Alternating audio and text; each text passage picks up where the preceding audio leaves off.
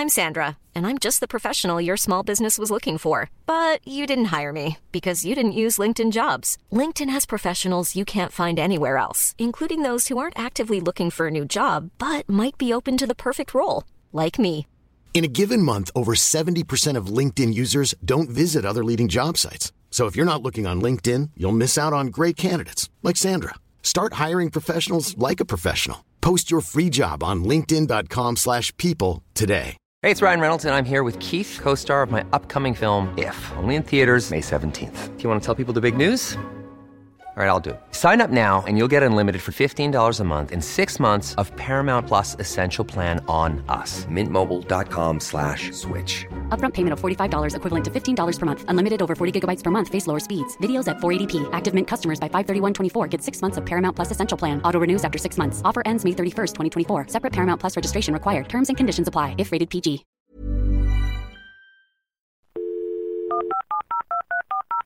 This podcast is a Royfield Brown production. Find others on iTunes. All right. Yeah, I know. Ladies and gentlemen, please remain standing for the singing of our national anthem.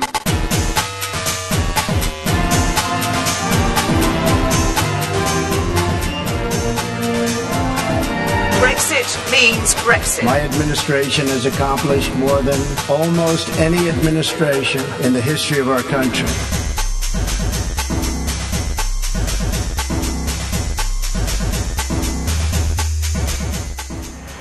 Hello and welcome. I'm Royfield Brown, and this is Mid Atlantic, the show where we look at the news and the views from one side of the Atlantic from the perspective of the other. Today, I'm joined by author, pundit, and sage Carla Seaquist. Carla, um, where are you today, and how are you? Well, I'm distressed over Ukraine, and as we all are, but I am in um, Washington State, in the Pacific Northwest of America.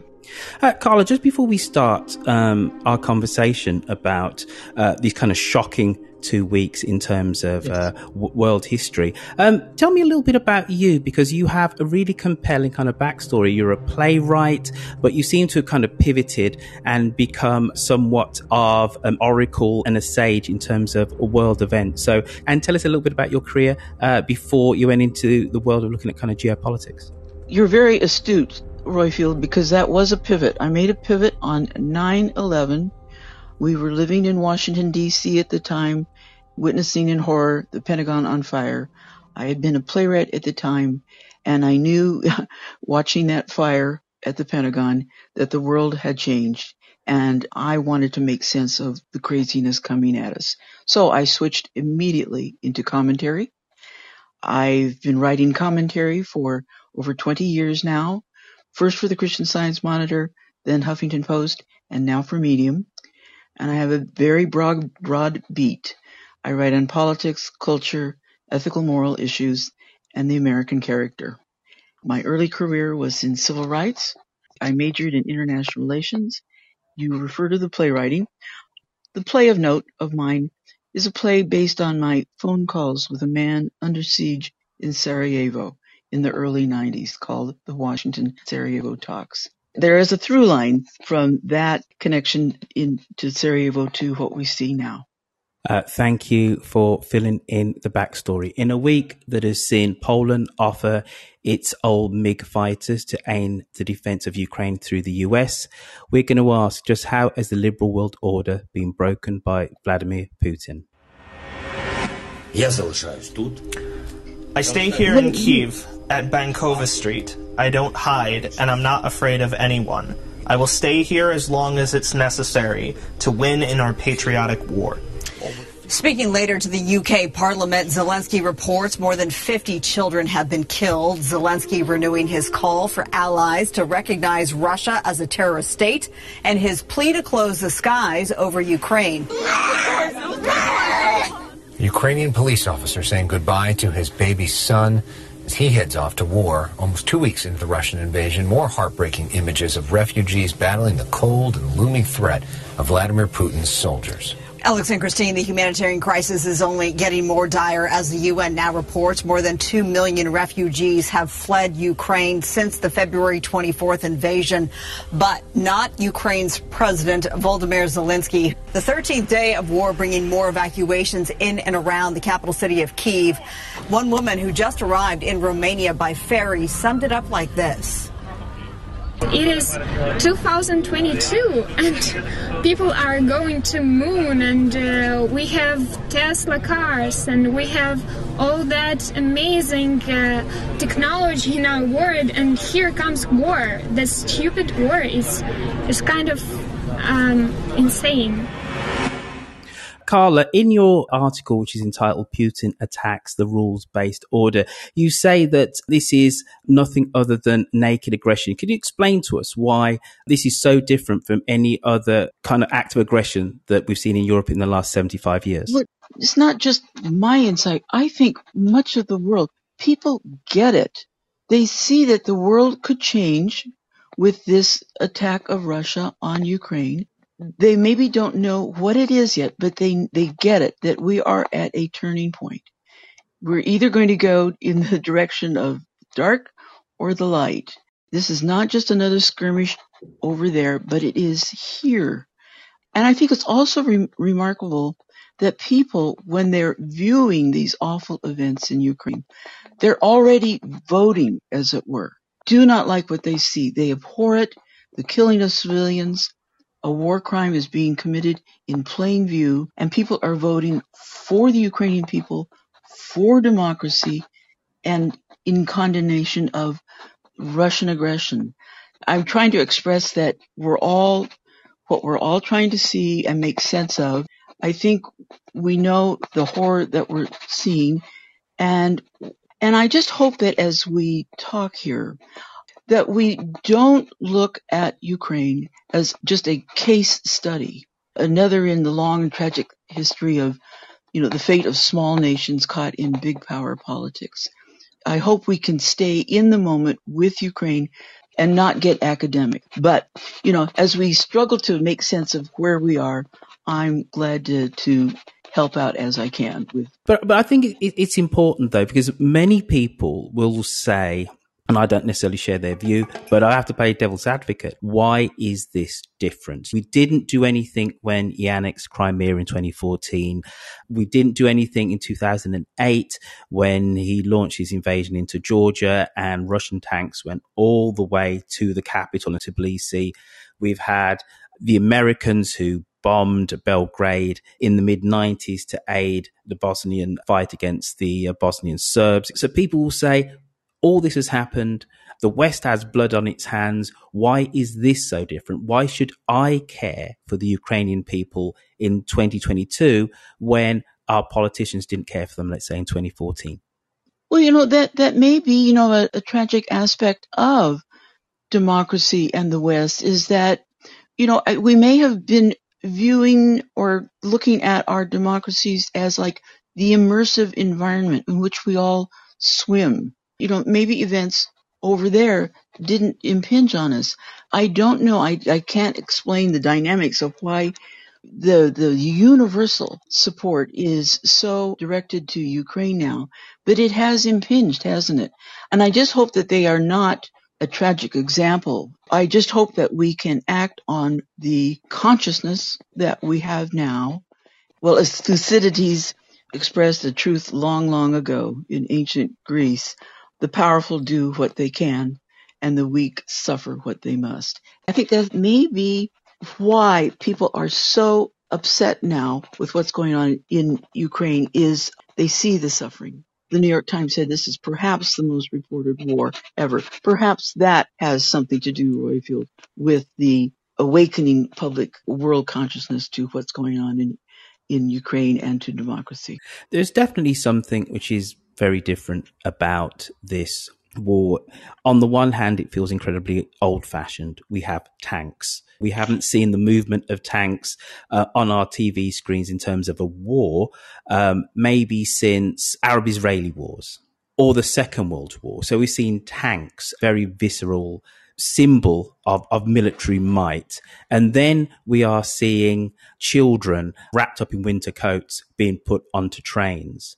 And then we are seeing uh, the modern media messaging of Zelensky, and it is tugging at heartstrings. Do you think that if we look at the Vietnam War, that was definitely a war of which American public opinion played a major part eventually in terms of turning the tide. Not only were the Americans kind of bogged down and couldn't beat the Viet Cong, but it was the body bags at home. Do you think that this is a really large component of, of this conflict? Is that whatever the Russians do, whether they might militarily get to Kiev, Kharkov, and occupy these cities, that actually, in the opinion of the world, that this is just barbarism which we all thought we'd put behind us. And fundamentally, they're, lo- they're going to lose that battle almost regardless of what the, the Russian military might attain on the ground. I do. I fear that Russia may prevail here. I mean, it will occupy Ukraine, but it can't do it successfully because the Ukrainians will never give up. Is that going to teach Russia anything? Meanwhile, its economy is is tanking with all the sanctions uh, uh, international businesses pulling out, it, it seems that Mr. Putin, he has p- been pursuing this mad dream of recovering Ukraine for decades now. You know, what, what I find promising, Royfield, is uh, the protest in Russia. Yes, it's a closed state. They only get state media, but there are elements of the Russian public that are receiving information, looking for it on the internet. And Alexei Navalny, the great opposition leader and Putin's nemesis, from his prison is issuing tweet messages to the Russian public saying that this hideous, he calls it a hideous war of Putin's in Ukraine. You must take a stand on this. You must decide and it will decide the fate of Russia for the 21st century. So maybe if there's any hope to be found in this, I mean, I think Putin in the end will be, uh, you know, he he will have he will he will have uh, be taken over by some means, and but what will what will result we don't know, but there is reason to hope for the protest in Russia and certainly, you know, the Ukrainian people will never give up. Reverting back to uh, Vietnam, I will say here in the United States, it was called the first televised war. It was a war that you ate with your six o'clock news. It was that that galvanized the American public into the streets. And it was the American public that ultimately stopped that war. Too late. I, I have some hope for uh, protests coming from below in Russia, here, we know that Russia is a, a, a, flawed democracy at best, and that's putting it uh, at its most charitable. I, am somewhat surprised that you put so much store by normal Russians, average Russians, uh, considering that they uh, fed such um, a biased uh, diet uh, uh, of media. Surely, one of the things which I, which we, which is more likely to happen is that there'll be some kind of palace coup and or aided and abetted by the 300 plus sanctioned um, oligarchs, you know, these kind of plutocrats who are the robber barons of, of modern day Russia and mm. are helping to prop up this kleptocratic regime. Surely the fact that sanctions are hitting them, which is where it's most important to them, in their uh, bank accounts in their back pockets. That is the weakness, surely, of Putin's regime. It's the plutocrats around him and the fact that the Russian military is actually quite a pragmatic organization. This is uh, a more likely kind of scenario quickly out of the uh, terrible present that we're in right now. You may be aware that, you know, there are Russian soldiers who are deserting. There was a remarkable instance of a Russian police officer sent into Ukraine who was taken prisoner by the Ukrainians and made a public statement. It's gone viral. You've probably seen it. Nine or ten minutes. You know, he's telling his Russian comrades, we were duped. You know, it was supposed to be a regular exercise. We did not understand we were being sent here into a fratricidal war. Right now, the Russian structure may look formidable. You know, history is bigger than that too. I mean, if it loses its economy, what is it? It can only trade with China. China is looking closely at this whole terrible crisis, under trying to understand better what it can do. I mean, I, I don't, I don't trust its designs either. But I want to stay in the moment, and I want to stay in fighting mode. I want to spread the word, you know, that more Russian soldiers should desert. They're taking terrible casualties. The mighty Russian military machine, the world is taking note. It's not so great. And history is bigger than Putin. You're listening to a recording if you're listening to the podcast, a recording of Mid Atlantic, which has been done on the platform Clubhouse. Clubhouse is where you, good podcast listener, can download the app to your smartphone. If you then uh, hit the little greenhouse and become a member of the uh, Mid Atlantic Club, you'll be alerted as of when we go live with these shows. Generally, we record these on a Thursday or a, a Wednesday um, every other week. But whilst this um, invasion is going on, we, we're doing weekly shows so why don't you, good podcast listener, download the Clubhouse app and join us in the audience?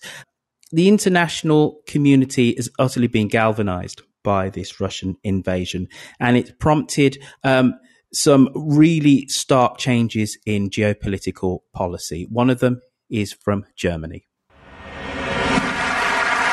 German Chancellor Olaf Scholz says that Russia's invasion of Ukraine has ushered in a quote, new era in world history, noting that the events of the past week have raised serious questions over the ability of Western allies to deter, quote, warmongers like Vladimir Putin. We must support Ukraine in this desperate situation, and we have done so to a large extent in recent weeks, months, and years. But with the invasion of Ukraine, we have entered a new era. In Kiev and Kharkiv and also in Mariupol, people are not only defending their homeland, they're fighting for freedom and their democracy, for values that we share with them. He announced a one off, quote, special fund of 100 billion euros to bolster Germany's defences. He went on to say that the country will invest more than 2% of its gross national product in annual military spending. Die dritte große Herausforderung liegt darin zu verhindern, the third major challenge is to prevent Putin's war from spreading to other countries in Europe. This means, without ifs and buts, we stand by our duty of support in NATO. President Putin should not underestimate our determination to defend every square metre of alliance territory together with our allies.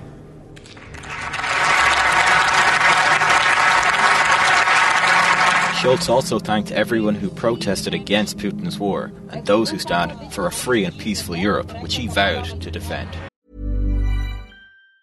Hey, it's Ryan Reynolds, and I'm here with Keith, co star of my upcoming film, If, only in theaters, May 17th. Do you want to tell people the big news? All right, I'll do it. Sign up now and you'll get unlimited for $15 a month in six months of Paramount Plus Essential Plan on us. Mintmobile.com slash switch. Upfront payment of $45 equivalent to $15 per month. Unlimited over 40 gigabytes per month. Face lower speeds. Videos at 480p. Active Mint customers by 531.24 get six months of Paramount Plus Essential Plan. Auto renews after six months. Offer ends May 31st, 2024. Separate Paramount Plus registration required. Terms and conditions apply if rated PG. I'm Sandra, and I'm just the professional your small business was looking for. But you didn't hire me because you didn't use LinkedIn jobs. LinkedIn has professionals you can't find anywhere else, including those who aren't actively looking for a new job but might be open to the perfect role, like me. In a given month, over 70% of LinkedIn users don't visit other leading job sites. So if you're not looking on LinkedIn, you'll miss out on great candidates like Sandra. Start hiring professionals like a professional. Post your free job on linkedin.com/people today. Millions of people have lost weight with personalized plans from Noom, like Evan, who can't stand salads and still lost 50 pounds. Salads generally for most people are the easy button, right? For me, that wasn't an option. I never really was a salad guy. That's just not who I am. But Noom worked for me. Get your personalized plan today at Noom.com. Real Noom user compensated to provide their story. In four weeks, the typical Noom user can expect to lose one to two pounds per week. Individual results may vary. Call Carla, what other yes. second order effects will we actually see because of this conflict? Uh, we mentioned there that Germany is now up in its military spending to record post Second World, World War levels. It's going to have a much more robust kind of foreign policy. What other second order effects can we see maybe in the United States or in Western Europe because of this invasion? Well, just just to stay with the, the, the, the German action, the reaction, Olaf Scholz's speech to the Bundestag, he cogently captured what's at stake in this crisis, Russia on Ukraine. It's about force versus law. And then he had to be persuaded with some intensity, but he, he did cut off Germany's agreement with uh, to the Nord Stream 2 gas pipeline. Europe, as you may well know, is much more married to Russian oil and gas than the United States. But that was remarkable. And, and, and I think we can take heart. That was a democracy that spun basically on a dime and disallowed about 75 years of post World War II policy and came to the moment. Here in the U.S., there's been some remarkable reporting recently in the Wall Street Journal, I mean, sorry, the New York Times and the Washington Post, that President Biden started the spigot of military materiel to Ukraine back in November. It's been pretty substantial. He has to take exquisite care that American input cannot be so great that it looks like we'll be ramping up the tension with a nuclear superpower in Russia. That's just where we cannot go. Just politically, Biden is getting his footing here. I wish our media were not so focused on polls, the popularity ratings of our politicians. Biden was suffering bad polls, but with his State of the Union address, which he started out 10 minutes directed, focused on Ukraine, his polls on the Ukraine question, because of the Ukraine question, went up 18 points. So I think that bespeaks a popular appreciation in America of what's happening in Ukraine with Russia. The military aid is substantial. Just floated was an open letter by 27 foreign policy experts recommending a limited no fly zone. As you know, President Biden and NATO have been adamantly against a no fly zone over Ukraine because that would require American or NATO pilots to enforce the no fly zone, and that would bring them in possibly direct confrontation with Russia, which we just can't go there. That debate is intense. Poland made an offer to uh, offer its 28 MiG fighter jets to Ukraine. They are, of course, Russian jets, and the Ukrainians, having trained in those jets, they know how to fly them the press was uh, announcing it was a go. It was it was no go. It was go. It was no go. It is now no go because the Pentagon ultimately decided it's not tenable and would ramp up tensions too much with Russia between U.S. and Russia. Everybody is glued to CNN and MSNBC. I, I just sense that the the world is turning on its axis, and I hope we still have a hand in all of it. Where does this put people like Donald Trump and those parts of the Republican Party that were somewhat in awe of Putin just up until the invasion. I'm going to play um, a little bit of a clip from a speech that Trump gave, and I'm going to give him more credit than I initially thought afterwards. But let's just listen to something which he said. I think it was a day, if not two days before the invasion. Here is Donald J. Trump. Yesterday, reporters asked me if I thought President Putin was smart. I said, Of course he's smart, to which I was greeted with, Oh, that's such a terrible thing to say. I'd like to tell the truth. Yes, he's smart. The NATO nations, and indeed the world, as he looks over what's happening strategically with no repercussions or threats whatsoever, they're not so smart. They're looking the opposite of smart. If you take over Ukraine, we're going to sanction you, they say. Sanction? Well, that's a pretty weak statement. Putin is saying, oh, they're going to sanction me. They sanctioned me for the last 25 years. You mean I can take over a whole country and they're going to sanction me? You mean they're not going to blow us to pieces, at least psychologically? The problem is not that Putin is smart, which of course he's smart, but the real problem is that our leaders are dumb. Dumb. So dumb.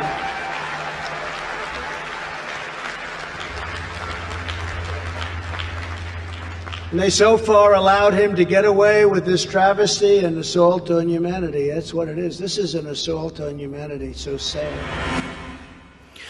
Initially, when it was reported that Trump said that at CPAC, it, w- it was reported that he was uh, completely elevating the intellect of Putin.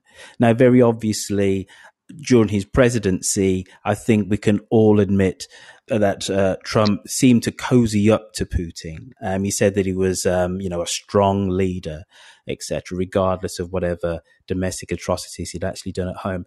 But when you actually play all of that clip, it goes somewhat against the headlines. He does say that there are crimes uh, committed against humanity.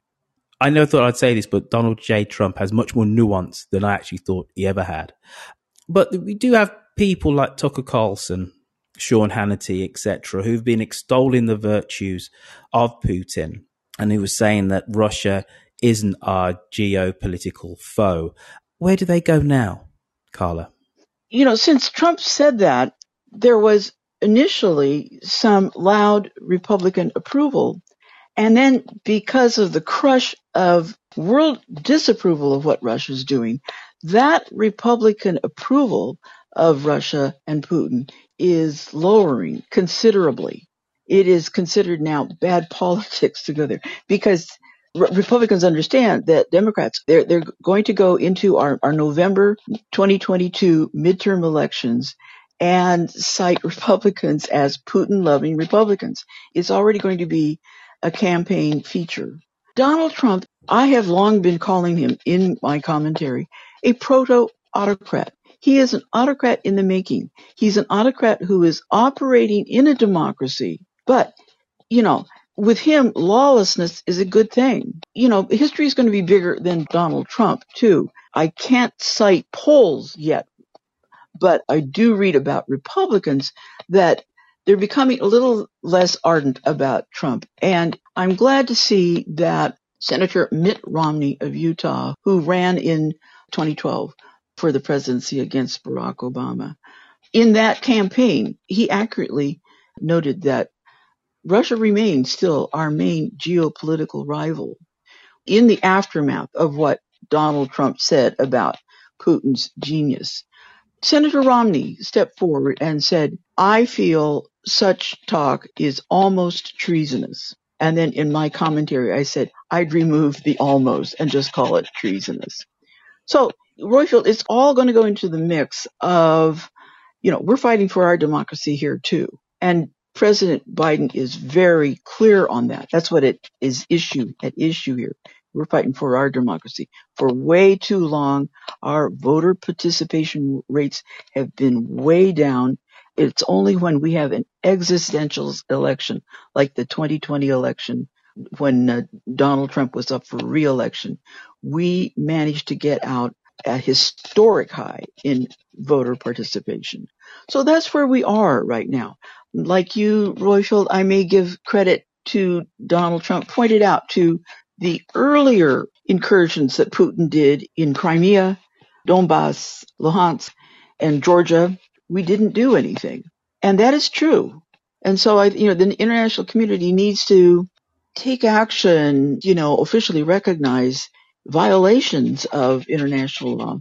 Let's just we still have a world in which international law pertains. If if Putin wins here, I don't know. Barack Obama should have done something about when he drew the red line in Syria and saying that you know Bashar, Bashar al-Assad's use of chemical weapons uh, against his own people would force America's hand, and it didn't. I think it's long now been understood that that was a big mistake of Barack Obama. So yes, in, in terms of our foreign policy, America has, has lacked. We're now in the midst of determining what is our role in the world. We still, there's still a lot of feeling about we need to take care of our democracy here at home and can't police the world anymore. I'm spending a great deal of time and center left Carla, Carla, I'm, I'm going to quickly j- jump in. Can America not do two things at once? It, it's and it calls itself a superpower, the leader of the of the free world, now is the time to lead with a concert of nations, i.e., NATO and uh, the West and the rest of the world against this barbarism, and also uh, shoring up American democracy, uh, voter integrity, and voter access at the same time. Why can't America do two things at once? Patting its head and rubbing its tummy at the same time. This may depend on your view of international politics. In my study, I was a ma- majored in international relations. I came to understand. I, I, I think of international politics as power politics. Somebody will lead and it makes all the difference in the world. The nature of the power of the dominant member. I hope that America stays in the game, but I do believe that we need to handle power more responsibly. Our exit from Afghanistan was a calamity you know, we did not consult with our NATO allies or our European allies. That departure was announced way beforehand, but the planning for the actual military departure and then the collapse of the country and the again crisis of refugees was not planned. I hope that the Biden administration and the State Department, because the State Department is very, very, very slow in issuing the special visas to our allies in Afghanistan, the interpreters, the drivers, the fixers, the security pe- personnel. I wrote many pieces on that. It was our moral duty to to get uh, get those people out. I also wrote a piece titled "President Biden, the Human Rights President, needs to see to the safety and security of the women and children in, in Afghanistan.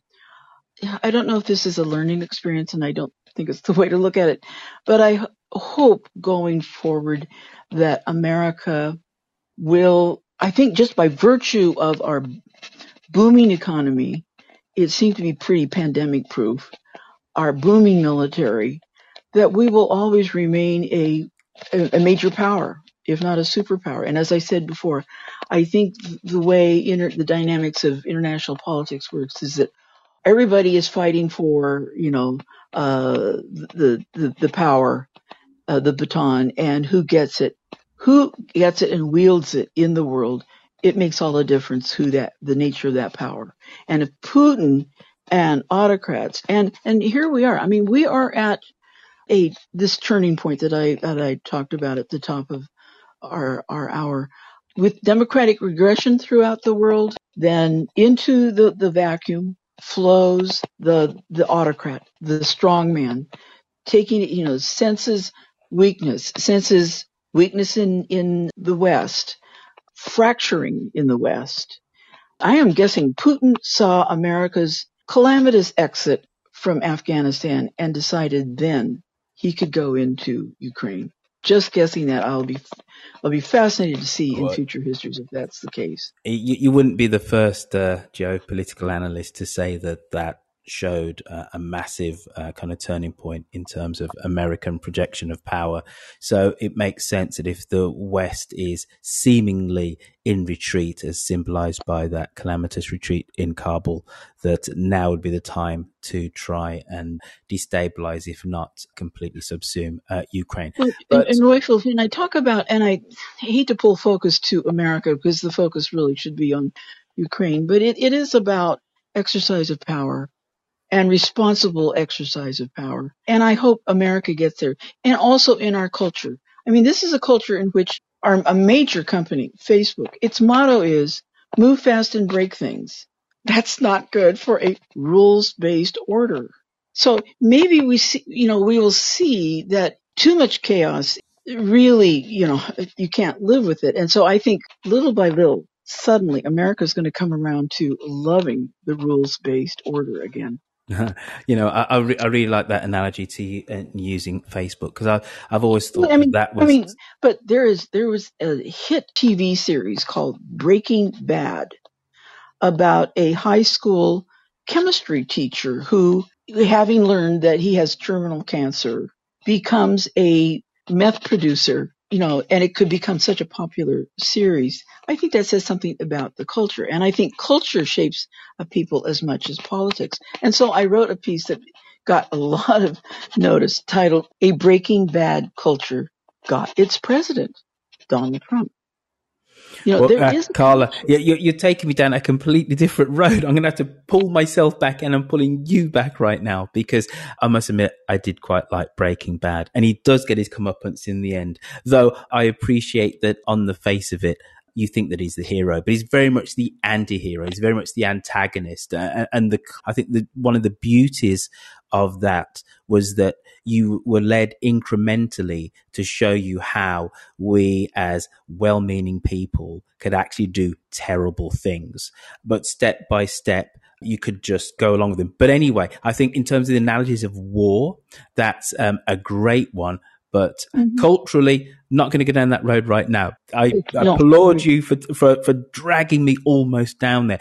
This is recording of the podcast Mid Atlantic. We've been doing this for eight years where we speak to, um, sometimes it's my friends, sometimes it's informed people, it's pundits, it's politicians, it's sages about the world events generally in the United States and the United Kingdom. We have one of our friends actually on stage right now, Dr. Dan. Before I say ask him if you'd like to pose a question, uh, to Carla Seaquist about the current situation in Ukraine. If you're in the audience, if you'd like to raise your hand, come on stage, ask a question, make a statement, now is your time because these rooms only go on strictly for one hour. So if you're in the audience, you've been diligently listening for the last 50 minutes, please raise your hand, get up on stage, and you can join in with the debate. It will be part of the podcast, Mid Atlantic. Dr. Dan, you've been waiting patiently for some 25 minutes or so. How are you today, sir? And what is your question or point? Evening. Uh, thanks for having me in here. And uh, Carla, um, great to see you. I appreciate your work. As a great historian, uh, I definitely have uh, a few questions for you, but I'll keep it short uh, in the interest of time. Uh, my background is in biodefense and was a former public health biodefense appointee of the Obama administration and a military infantry officer. Um, I bring a lot of uh, different spectrums from being an Army officer, one who was uh, in OIF, Operation Iraqi Freedom, uh, to one who understands the medical um, implications of a battlefield and also this whole pandemic. Um, so, putting all that together, you're um, a student of history and have written wonderful essays. Um, would you say, or how would you see the ending of this story? And if history uh, recapitulates itself, um, would you say there's a strong case that this has been um, biowarfare in a different era, but maybe even resemble the time of the Black Death? Um, when you do a compare and contrast between what transpired uh, um, in an outbreak of a an infectious disease that was wiping out not just militaries but civilizations in essence and uh, compare that to what's going on now now and what we might start to see as um, we thought COVID was making a turn in the corner and as it continues to potentially rise given the conflict. And I'm done. It's interesting that yes, we're all still still in COVID, but COVID is suddenly taken a reduced level to the, the war in Ukraine. You asked about the military outcome and you being a military man with a impressive background, I would say I would just note that my husband is retired military, served in the Navy for 32 years, commanded four warships, including a battleship, and was also latterly in his career a, a strategist. Both of us, we do not know what the outcome will be. It is possible that because of the overwhelming numbers of the Russian military that it will prevail. And but I I keep reading from military experts that even the the Russian military machine does not have the resources to occupy such a large country like Ukraine, especially if Ukrainians, even from exile, uh, conduct a you know their resistance. So we may go into a stalemate. I would like to turn it back to you. What have you thought of the performance of the Russian military. I think it's been surprising. Yes, uh, Carla, thank you uh, for your thoughts on that and your husband, um, his background. Please appreciate, um, please give him our best. I mean, we appreciate his service. Mm-hmm. And it's mm-hmm. great that you all will be able to go back and forth and have these uh, discussions, I'm sure, at the table. Uh, my thought is that while it's not about me, my thought is just that there's a good, great response from uh, Ukraine. Um, and if they're supported, they will prevail. Uh, I think it's a new world order in the sense that the world will become uh, more cohesive. Uh, uh you, your clear sides will be delineated. Um, it will show if we actually, and I've always teased um, folks about this that if we do have aliens coming for us as humans, um, we might be able to survive because I've always said, due to our divisiveness, we will probably not prevail. Um, so it may change that thought, but um, that's just mm-hmm. my my two cents and uh, cheeky thoughts about this. Thank you. If I can j- jump in, I, I, I, must admit, as a, somewhat of a, an, an amateur armchair historian, the lesson since 1945 is that no restive population of any size can be held down by any occupying force. Uh, that ultimately, um, that restive population will win. It's just a matter of time. And then the, the whole asymmetry, the whole kind of line of asymmetry when it comes to military conflicts now. So you can have America going to war against North Vietnam. And if you'd have written down, you know, this is the North Vietnamese army and the Viet Cong on one side, and this is the American military, you say, well, of course America's going to win. Ditto the Russians in Afghanistan, ditto the Americans in Afghanistan, etc., etc. So um, not only is there asymmetrical fighting, i.e., guerrillas, against combat ready troops in the traditional sense. But then there is also. Roger, may I may I interject here that in this asymmetric fight of powerful import are the Ukrainian people themselves. It is impressive how clear they are about why they're fighting. Absolutely, which is one of the reasons so why the, about the, democracy. The, the, well, you know what, Carla, is. Carla, I'm, I'm going to put, put put put this to, to, one side, right? And maybe it's because okay. I'm British and European, but the talk of they're fighting for democracy, Ukraine is a relatively new democracy and it's a relatively flawed one. And I don't think anybody uh, would necessarily disagree with that. And I, and I think in terms of the idealism around democracy, I think that's a slight American talking point. And no disrespect to America and Americans. I'm sat in America right now. What they're fighting for is their independence. And I think that is much more important than a system mm. of government, which they're actually fighting for. They're fighting for mm-hmm. the independent sovereign right to go and screw up however they want to screw up or to create a wonderful, beautiful future for the people of Ukraine, whatever future that is. And whether, and that could well be, you know, a one party state. I don't know. But I think mm-hmm. it's what's more important than notions of, uh, Madisonian democracy is that they're fighting for, for independence. And because they're fighting for independence, it's an extra tank on the battlefield. It's an extra, uh, jet in, in the air. That sense of fighting for the very soul of the nation, for the flag, mm-hmm. it stiffens sinews and, and gives them e- extra moral right and fortitude. And, and I think that's incredibly important. I take your point about Ukrainians fight for independence. Yes. Uh, I've kind of outed myself as believing I, I never believed the Russians would invade because the lesson uh, since 1945 is that restive populations cannot be held down by conventional troops. You you will just lose. Um, but the Russians have have launched this invasion, and the very fact that the, the, the Russian military seems to be doing as badly as as we're led to believe is is another shock. Um, so I cannot see how the world can allow Russia actually to win this in any way, shape, and form.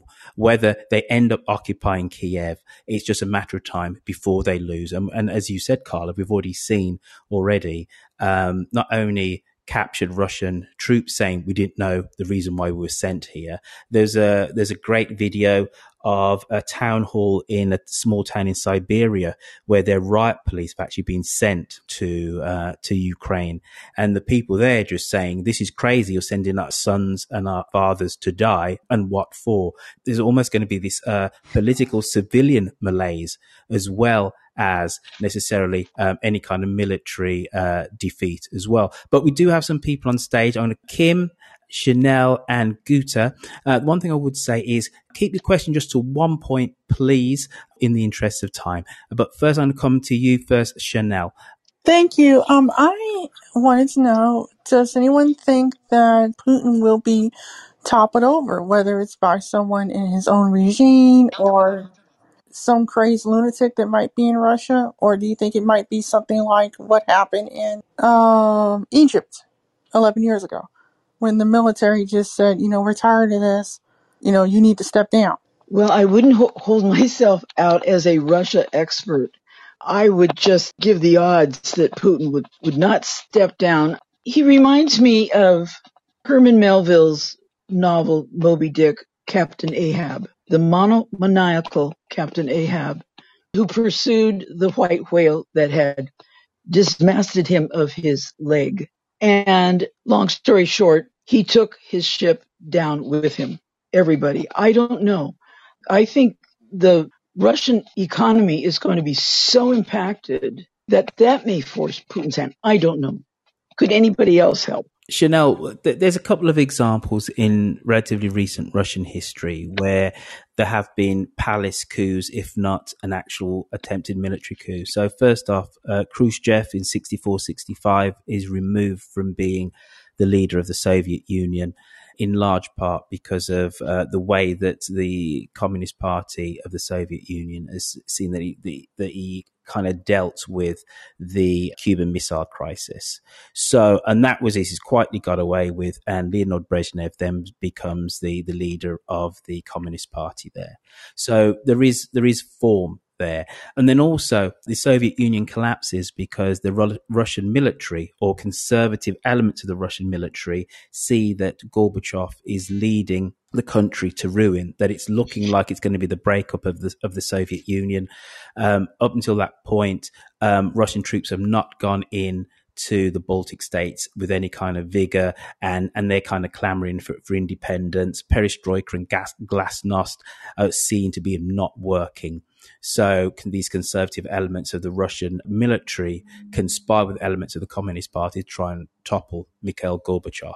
So I would say that it's more likely than, let's say, Ukrainian troops uh, battling um, the Russian troops all the way to the border. What's more likely is some kind of palace coup with pragmatic elements of the Russian military holding hands with, with oligarchs, saying it's within our interests to get rid of this man because he has massively overplayed his hand and he's, he's leading us all to ruin.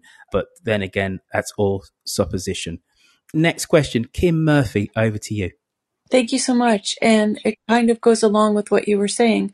Say Putin does pass during this, what's called a revolution. I don't know what even else to call it at this point if something happens to Putin, we already know his advisors don't even agree with him. But do you think Ukraine will go back to its own state of pre Putin war? I'd love to know your opinions. Well, if we listen to what the Ukraine people are saying now in their fight, and I take Royfield's point, they're they're fighting for their independence. I think you know, I mean, they could spring back, uh, and events on the field are looking okay of late. I mean, the Ukrainian fighting forces are taking out a lot of Russian tanks. I think Ukraine would reconstitute itself immediately. I have never seen such high morale as in the Ukraine, Ukrainian people. That's why I said I, I, I think, you know, they show us how. I don't know about the dynamics uh, within Putin's world. I don't know if Alexei Navalny, who's a very powerful opposition leader, I mean, he may be imprisoned forever. I don't see any good things happening for Russia right now. What one thing which we have to put into this mix is actually is the oligarchs. And one of the things which you have in your article, uh, which I thought was somewhat stunning, uh, Carla, was I'm, I'm trying to quickly find it now, but I think you said something like 84% of the GDP Yes. of Russia Yes. is owned by, by these oligarchs. St- stunning, stunning figure. Actually, I think it was 87%. Was it? Yes. Um, 80 something, uh, 80, whatever it is, it's still too It's high. stunning. That's one of the inherent weaknesses of, of the Russian regime that so few men, because all are men, have so much skin in the game in terms of the relative um, health of the Russian economy that that is an inherent weakness if we can turn the screws on them in terms of economic sanctions. And then the other one is that what I've kind of alluded to a couple of times is that the Russian military apparatus is highly pragmatic his, historically and conservative elements just in 1991 just 30 odd years ago, did try and get rid of Mikhail Gorbachev. And we do know um, MI6 um, has got great intel on this, which they've been briefing and telling everybody about that before this invasion was actually launched, that this was not at all a unanimous decision to go into Ukraine by, by the Russian military. There were numerous generals who actually said this is not wise. This is a massive uh, ratcheting up of uh, potential global tension. So you could, you can construct a, a scenario whereby this war is going really badly and the Russian military are like, um, we are at best, we're not going to achieve our, our goals, which is to have a quick, clean strike into Kiev, replace Zelensky, put our own person there, and then get the hell out. We've been caught in a quagmire. And the institutional memory of Afghanistan is still writ large in the Russian military psyche that they got involved in a 10 year fight of which there was no way of extricating itself. And that was without international economic sanctions. So I think it's important for us uh, to look at the Russian military and the briefings that are coming out from MI5 and the CIA as to what they truly think their aims are and if those aims are achievable and then also to look and read the runes of the utterances of, of, the oligarchs because anyhow those two elements can come together. Putin is completely and utterly busted flush internally in russia. But we have uh, we're joined by Pyotr Curzon on stage. So i'm going to quickly go guta ask your question. One point only please because we, we're literally running out of time. We're going to end with our good friend Pyotr to bring up the rear in terms of this show. Guta my question it has to do with the sanctions and uh, what it expects the results for the. Um, my fear is that it's just going to turn a Russia in a new Cuba or Iran. People are going to suffer, and the government is going to harden, and is Mhm. not to fall, right? And the reason, one of the reasons I think that, and maybe you could enlighten me why it wasn't done, is the fact that Sberbank Bank and Gazprom Bank is still on the SWIFT system, and those are the biggest Russian banks. Mm-hmm. So, what is the point in taking the little guys only? I'm not an, enough of an economist to know, but you know the the sanctions are apparently historically broad and powerful, and even you know Europeans who've been loath to sanction uh, Russia more have agreed. It's going to it takes a time a while to play out. Cannot access its own banks and make payments. I saw an article, I think either in the Wall Street Journal or the New York Times. It was a leading official of the Russian, the finance ministry, who said, I am grieving for my economy because it's gone. Yeah, but we're having a war of narrative nowadays that you have to Exactly. challenge everything we read. So I find very odd. If you're going to say I'm taking Russian from the system, then take Russian from the system. Don't give a Panadol for a migraine because it's not going to work. I've got a slight answer here. Again, just like Carla said, I'm utterly no financial expert.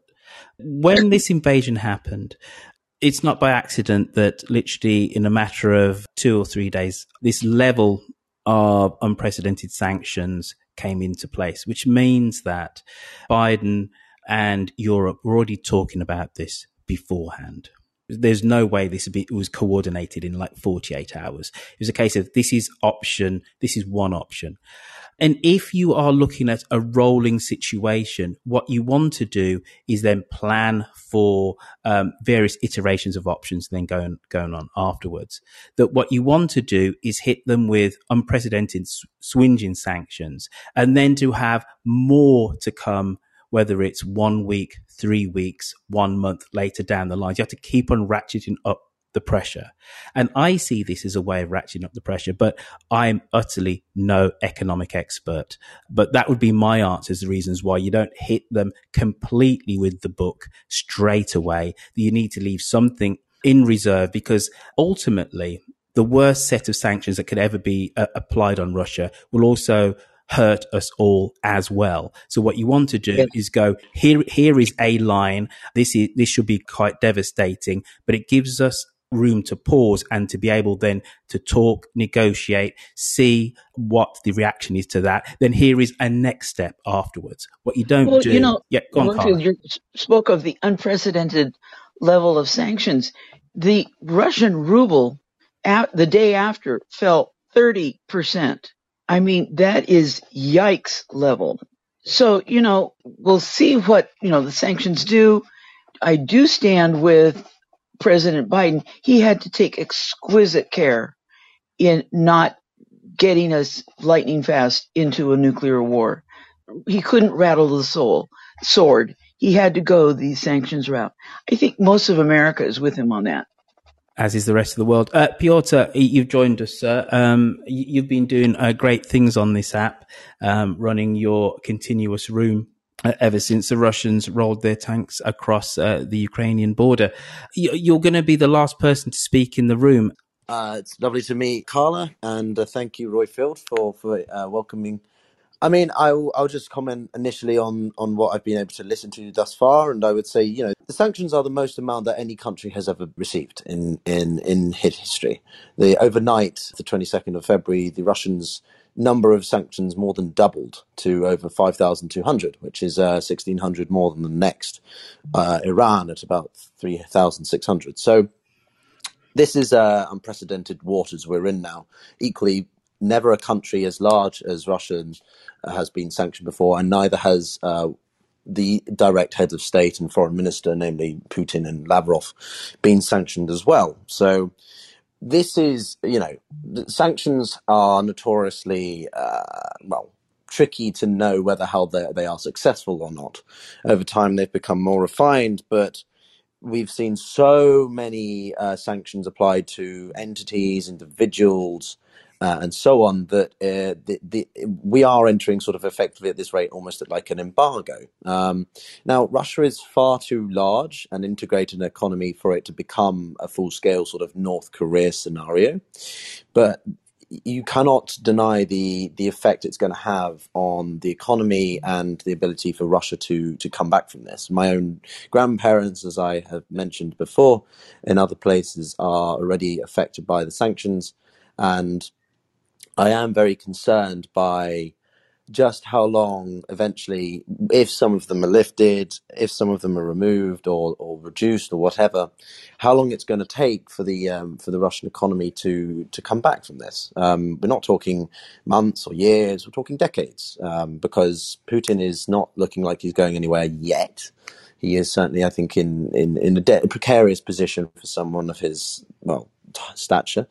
Um, and I think we're going to see the sanctions, you know, erode into the um, into the Russian economy very severely. And it's not so much the Russian people that I think are going to make the difference as it is the oligarchs. If the oligarchs become uh, get to the point where they think, well, all my assets, all my all the things that I benefited from in the nineties uh, are disappearing because of Putin, then is he really worth keeping in place? Can I not just replace him with someone else who has the awareness of Putin's network, say Shoigu, who is the Minister of Defense? He knows the system, he knows the process, he knows everybody, but he's not as perhaps so intent on self sabotage uh, that maybe it's time we, you know, Putin is removed and we have someone else. Um, but the sanctions are are, are, going to affect us. And, and the last thing I'll say is is the potential of secondary sanctions as well. So secondary sanctions are applied to countries which, uh, shall we say, support uh, the the main perpetrator. So Russia's, if say Pakistan, India, China continue to trade or engage with Russia in a way that the rest of the international community, which isn't just the West, it's you know several other countries in different regions, uh, they could be sanctioned as well, and that could really really affect the uh, the economy uh, in other ways. That's all. I'll stop there. Yeah.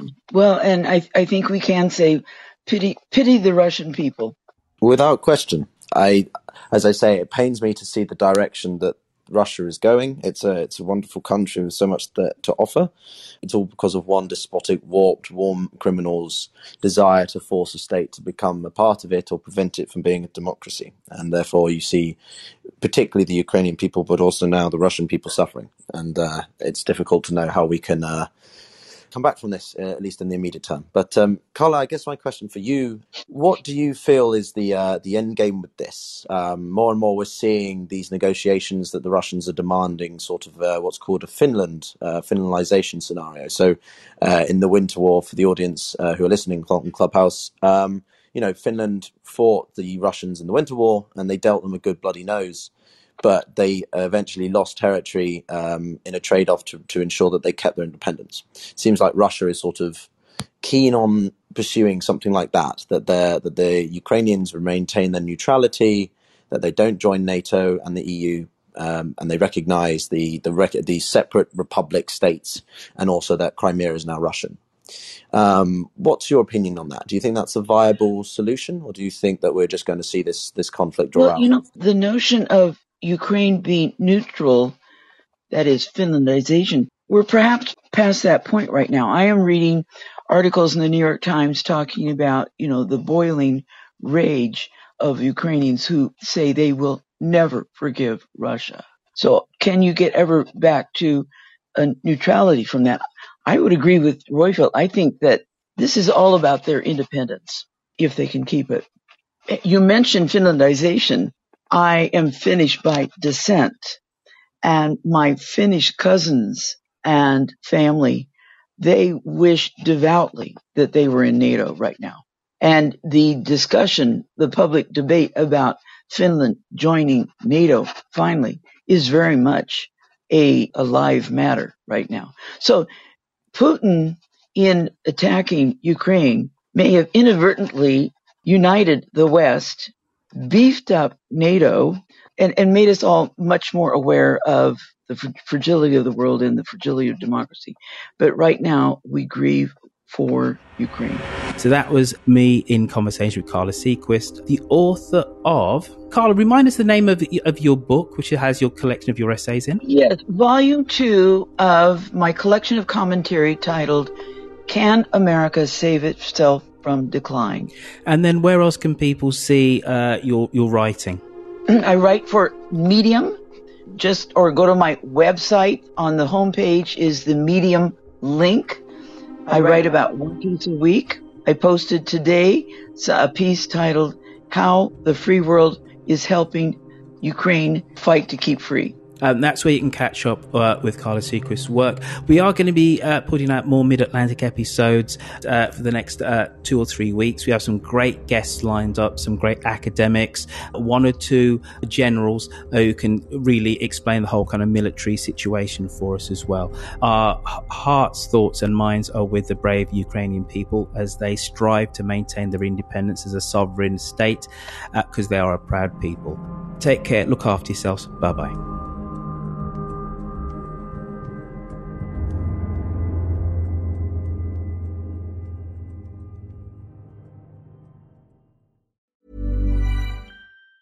Even on a budget, quality is non-negotiable. That's why Quince is the place to score high-end essentials at 50 to 80% less than similar brands. Get your hands on buttery soft cashmere sweaters from just 60 bucks, Italian leather jackets, and so much more. And the best part about Quince, they exclusively partner with factories committed to safe, ethical, and responsible manufacturing. Elevate your style without the elevated price tag with Quince. Go to quince.com slash upgrade for free shipping and 365-day returns. Hey, it's Paige DeSorbo from Giggly Squad. High quality fashion without the price tag. Say hello to Quince. I'm snagging high-end essentials like cozy cashmere sweaters, sleek leather jackets, fine jewelry, and so much more. With Quince being 50 to 80% less than similar brands. And they partner with factories that prioritize safe, ethical, and responsible manufacturing. I love that. Luxury quality within reach. Go to quince.com slash style to get free shipping and 365 day returns on your next order. Quince.com slash style.